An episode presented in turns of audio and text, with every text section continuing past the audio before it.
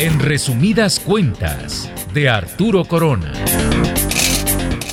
Todo cuesta cuando se compra un boleto de avión. Nada es gratuito, y menos ahora. En un esfuerzo por mejorar los ingresos y sus cuotas, las líneas aéreas han encontrado formas para desglosar el servicio en pagos extra.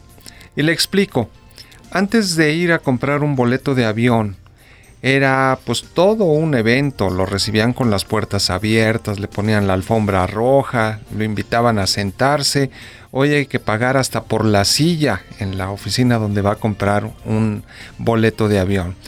Había tarifas de primera clase, de turista y si acaso una más para negocios.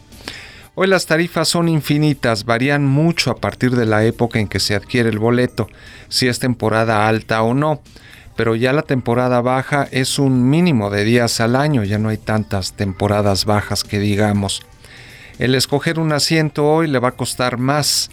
Si lo que quiere es estirar las piernas en una fila ubicada en las salidas de emergencia, agregue un pago.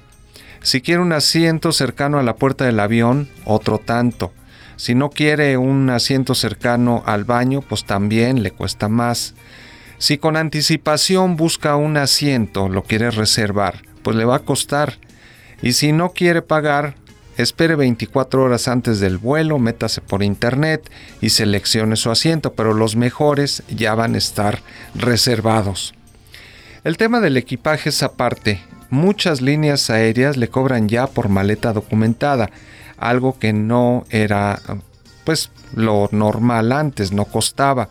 La Procuraduría de la Defensa del Consumidor, la Profeco, pidió a las líneas aéreas no hacerlo, ya que es contrario a los convenios internacionales que rigen el tráfico aéreo y que especifican que un pasajero en aviones comerciales puede llevar hasta una maleta de 25 kilos sin pago extra, pero hoy le cobran esa maleta. El retraso de vuelos es algo que afecta mucho al usuario. El Senado de la República aprobó cambios en la ley de aviación.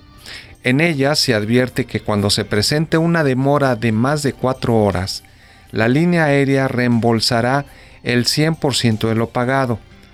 Cuando se trate de un retraso entre dos y no más de cuatro horas, la aerolínea ofrecerá un descuento de 7.5% para futuros viajes, además de ofrecer alimentos y bebidas.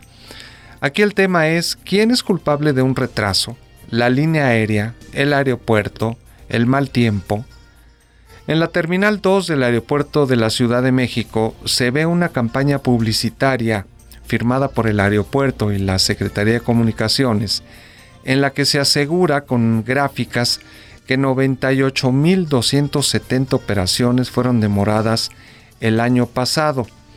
De ellas, el 64% son imputables a las líneas aéreas, el 27% al mal tiempo y el 9% restante a la infraestructura aeroportuaria. Se adelanta aquí que el problema de lo aprobado en el Senado será quién será imputable por el retraso de un vuelo. Cuando es debido al mal tiempo, pues no hay dinero, no hay dinero ni servicio a favor del viajero. Cuando es un retraso imputable a la línea, se tratan de salir por la tangente y cuando es del aeropuerto, también. El que pierde aquí es el pasajero. El debate, el debate por los boletos que se cobran y todos estos servicios está abierto. Así las cosas en este domingo 1 de mayo, le deseo una buena tarde y le recuerdo que puede visitar la página de formato21.mx